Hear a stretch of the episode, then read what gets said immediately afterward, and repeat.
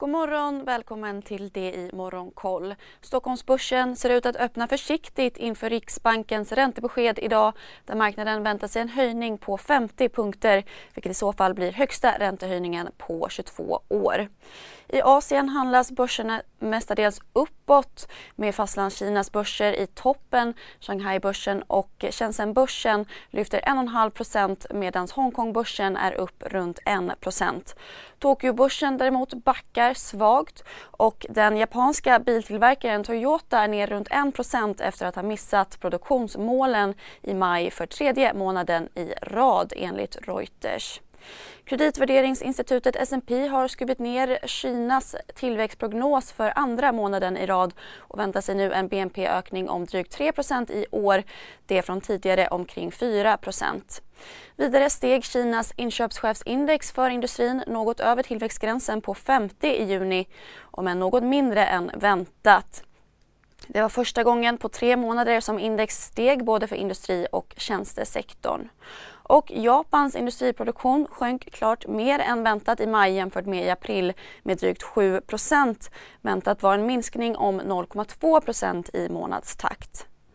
USA-börserna avslutade handeln försiktigt igår. S&P och tekniktunga Nasdaq stängde i princip oförändrat. Flera centralbankschefer varnade för en ihållande inflation och dess effekt på centralbanksforumet i Portugal som avslutades igår. Den amerikanska tioåringen stiger några punkter och noteras nu i runt 3,1 procent. Bland bolagen rasade inredningskedjan Bed Bath Beyond 23,5 efter en rapport klart under marknadens förväntningar. Har du också valt att bli egen?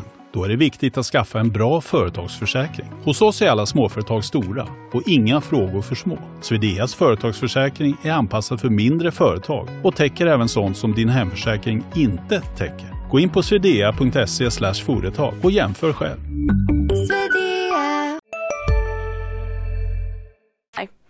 Även kryssningsbolagen backade efter att Morgan Stanley skruvat ner riktkursen på Carnival som rasade 14% Läkemedelsbolaget AstraZeneca vill tillsammans med två transportbolag sälja läkemedel till ett ryskt företag och har ansökt om att kringgå sanktionerna mot landet.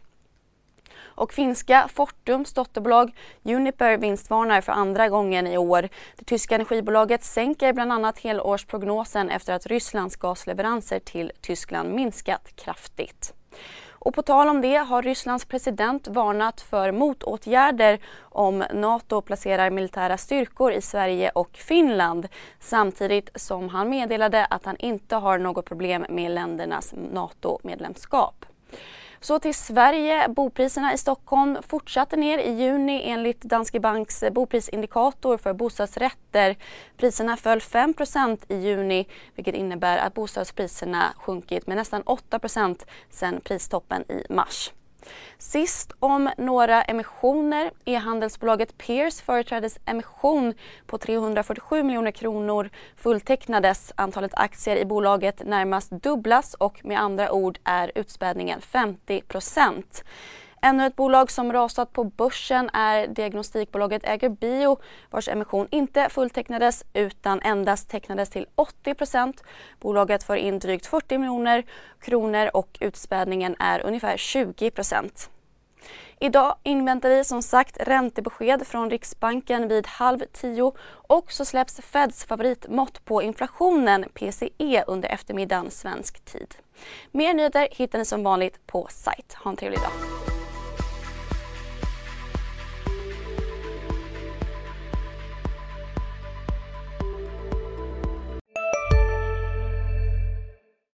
I de sekunderna när jag är i luften så är det en kamp på liv och död. I Spotlights serie Vinnarskallarna minns stjärnorna själva de dramatiska svenska sportögonblicken. Hör Anja Persson berätta om när hon kraschade i OS-backen men reste sig igen. Jag ville vinna över berget. Vinnarskallarna. Nytt avsnitt varje fredag. Sök efter podden Spotlight. CSRD. Ännu en förkortning som väcker känslor hos företagare. Men lugn, våra rådgivare här på PWC har koll på det som din verksamhet berörs av. Från hållbarhetslösningar och nya regelverk till affärsutveckling och ansvarsfulla AI-strategier. Välkommen till PWC.